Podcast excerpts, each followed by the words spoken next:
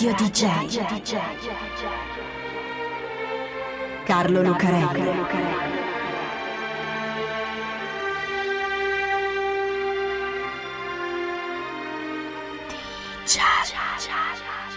Carlo Lucarelli presenta Di Giallo, il radiodramma di Radio DJ.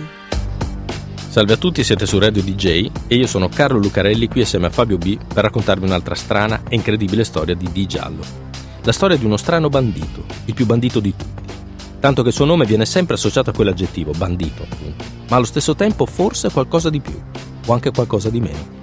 Perché questa è la strana, controversa e ancora misteriosa storia del bandito Giuliano. Cominciamo con una fotografia. Una fotografia in bianco e nero, siamo nel 1950, 5 luglio 1950. C'è un uomo steso a terra per la strada, faccia in giù. Indossa soltanto un paio di calzoni, un paio di sandali e una canottiera, sporca di sangue sulla schiena. Poco distante dalla mano aperta, sul secciato del cortile di casa De Maria, a Castelvetrano, in provincia di Palermo, c'è un mitra, perché è un bandito quell'uomo. Uno dei banditi più ricercati d'Italia, è il bandito Giuliano. È morto. Come è morto? Lo raccontano i carabinieri che dicono di averlo ucciso. Hanno scoperto il suo nascondiglio, lo hanno circondato e verso le 3 del mattino, mentre erano appostati davanti a quella casa, hanno visto uscire il bandito con altri due uomini. I tre uomini si sono accorti dei carabinieri, due sono scappati, il bandito invece ha aperto il fuoco, i carabinieri hanno risposto, l'hanno seguito nel cortile della casa, c'è stata una sparatoria, 40 colpi il bandito, 191 i carabinieri, poi un ufficiale lo ha centrato con una raffica di mitra al fianco e una al petto e l'ha ucciso. Giuliano crolla a terra, in mezzo al cortile appena il tempo di emettere un rantolo e muore. Rapporto numero 213-24 del 9 luglio 1950, indirizzato al Comando Forze Repressione Banditismo in Sicilia, Gruppo Squadriglie Centro. Firmato Capitano dei Carabinieri Antonio Perenze, l'ufficiale che ha sparato a Giuliano. Però c'è qualcosa che non torna. Alcuni dei giornalisti che arrivano sul posto sono i primi ad accorgersene, e poi basta guardare la fotografia. Giuliano faccia in giù, per terra, colpito al petto da una raffica di colpi. E allora perché il sangue è tutto sulla schiena? Cosa ha fatto il sangue? È colato verso l'alto? Invece di scendere giù e trovarsi sulla pancia di Giuliano è salito su impregnando la schiena? Non torna, non funziona. E infatti, il titolo di un articolo di Tommaso Besozzi, che esce sull'Europeo qualche giorno dopo, è molto significativo. Di sicuro, c'è soltanto che è morto. E infatti le cose sono andate in modo diverso, come verrà messo un po' di tempo dopo. Perché questa è un po' tutta una storia così, una storia in cui le cose non sembrano mai essere quello che appunto sembrano. Per raccontare la storia di Salvatore Giuliano bisogna tornare indietro, alla Sicilia dell'immediato dopoguerra.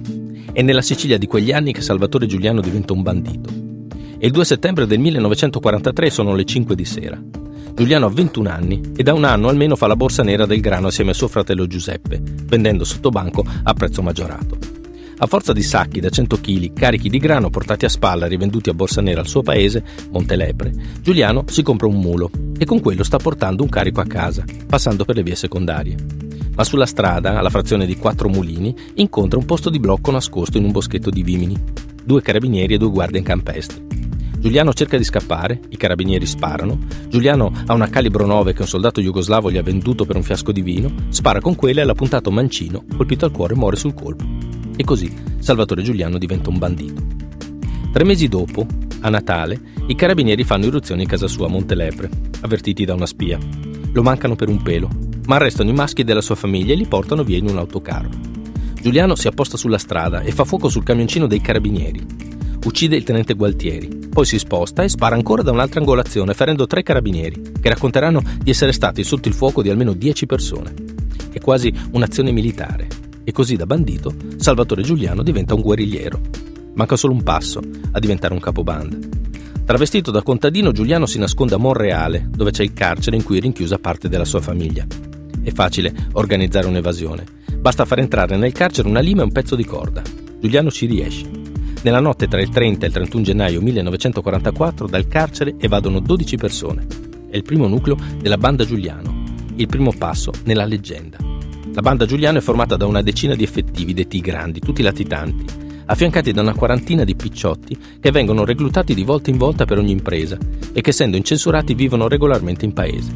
Il capo assoluto indiscusso, pena la morte, è lui, Salvatore Giuliano. I suoi colpi avvengono tra Montelepre, San Giuseppe Iato, Alcamo e Castellamare, furti di bestiame, rapine, estorsioni, sequestri di persone. È una banda efficiente quella di Giuliano, forte, veloce e imprendibile.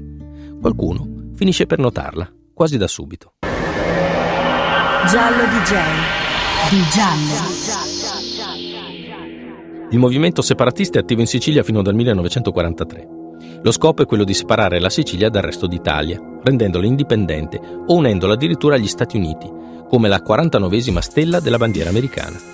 Dal maggio del 1945 anche un esercito clandestino, l'Evis, di cui Giuliano entra a far parte con la sua banda con il grado di colonnello.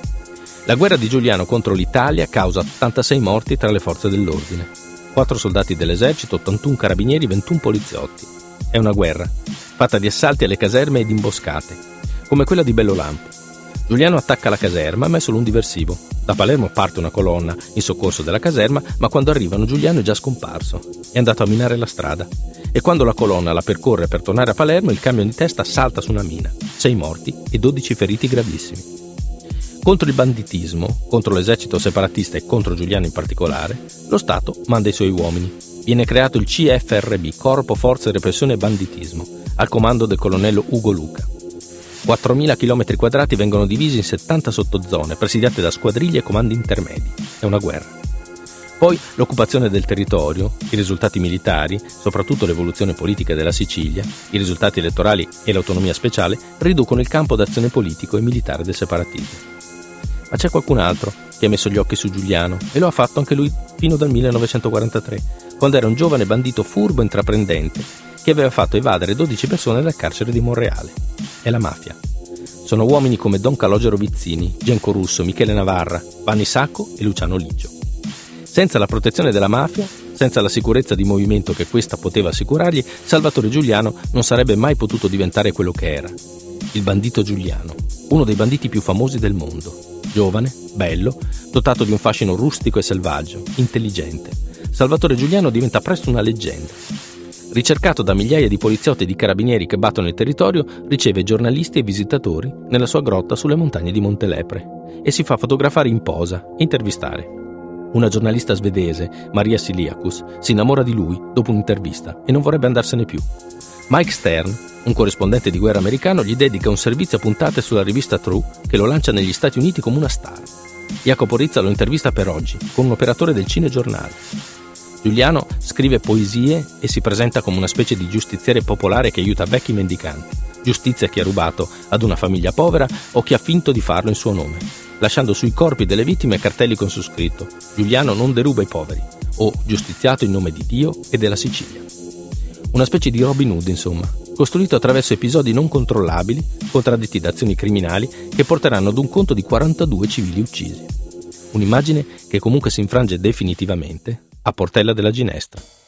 Nella piana di Portella alle 9.30 c'è tantissima gente, che è arrivata lì fino alle 7 del mattino per festeggiare il primo maggio e le elezioni regionali che hanno visto la vittoria del blocco di sinistra. Sul momento, quelli che sentono le esplosioni, proprio sulle prime parole dell'oratore, pensano a Mortaretti ed applaudono. Poi, all'improvviso, un sindacalista che sta sul palco crolla a terra. Ci sono anche alcuni muli che si piegano all'improvviso sulle gambe, un bambino che cade, una donna che si ritrova il vestito sporco di sangue. Non sono Mortaretti. Stanno sparando, stanno sparando sulla gente. È una strage. Quando cessano gli spari sul prato di Portella della Ginestra restano 12 morti, tra cui un bambino di 12 anni e uno di 7, e 33 feriti. Una strage. Chi è stato? A sparare sono stati Giuliano e la sua banda. Si sono appostati dalla notte prima sul Pelavet, la montagna di fronte alla piana, armati di moschetti modello 91, fucili automatici americani e un fucile mitragliatore Breda col trepiede, armi da guerra. Ma hanno sparato soltanto loro, perché i testimoni parlano di altri colpi venuti da altre parti e anche le ferite sulle persone colpite, che verranno poi esaminate tanti anni dopo, fanno pensare a tanti altri gruppi di fuoco con armi diverse. Chi ha sparato a Portella della Ginestra? Giuliano? La mafia, che controllava quel territorio e che nei giorni precedenti si è mossa in segreto? E poi qualcun altro? Sparare e mettere bombe per terrorizzare e disorganizzare, magari provocando reazioni autoritarie. Lo abbiamo già visto nella storia d'Italia, si chiama strategia della tensione e avrà esempi chiari più avanti negli anni. Le indagini sulla strage di Portella della Ginestra, a più di 60 anni di distanza, sono ancora aperte. Comunque siano andate le cose, da quel momento la storia di Giuliano cambia perché gli abitanti del luogo, dicono alcuni, dopo la strage non lo proteggono più. Perché chi l'ha usato, dicono altri, per la propria strategia della tensione, adesso non ne ha più bisogno. anzi, lo trova anche scomodo. Sulla morte di Salvatore Giuliano ci sono 16 versioni diverse. Una, la prima, è quella della fotografia e lo abbiamo visto, è falsa. Quella più accreditata vuole che ad ammazzarlo sia stato il suo braccio destro, Gaspare Pisciotta. Pisciotta capisce che ormai l'era della banda Giuliano è finita. Svela il suo nascondiglio ai carabinieri che si appostano fuori, poi cena con Giuliano e quando questo si addormenta gli spara un colpo di pistola. Poi lo consegna ai carabinieri che inscenano una versione più comoda ed eroica dei fatti. Gaspare Pisciotta finisce in galera subisce un processo che lo condanna ad una pena per lui non abbastanza mite e mentre è in attesa dell'appello che spera sia migliore, anche perché ha detto che se lo tengono dentro lui poi comincia a parlare, una mattina fa colazione con un caffè, prende la sua medicina e all'improvviso comincia a gridare tenendosi la pancia e muore avvelenato. E così anche la morte di Pisciotta si aggiunge ai misteri del bandito Giuliano, che all'inizio fu brigante, poi guerrigliero e poi chissà, magari strumento di qualcuno che aveva interesse a tenere la Sicilia nel caos. Chissà, di sicuro Ancora adesso c'è soltanto che è morto. Radio DJ. Carlo Lucarelli.